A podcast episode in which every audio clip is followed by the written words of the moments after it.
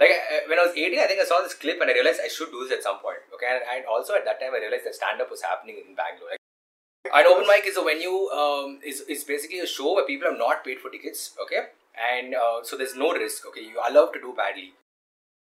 Open mic rejection, rejection, rejection, rejection, rejection, rejection, rejection. You set milestones for yourself and then you fail at it. Okay. Yeah. And then you improve and then you succeed at it.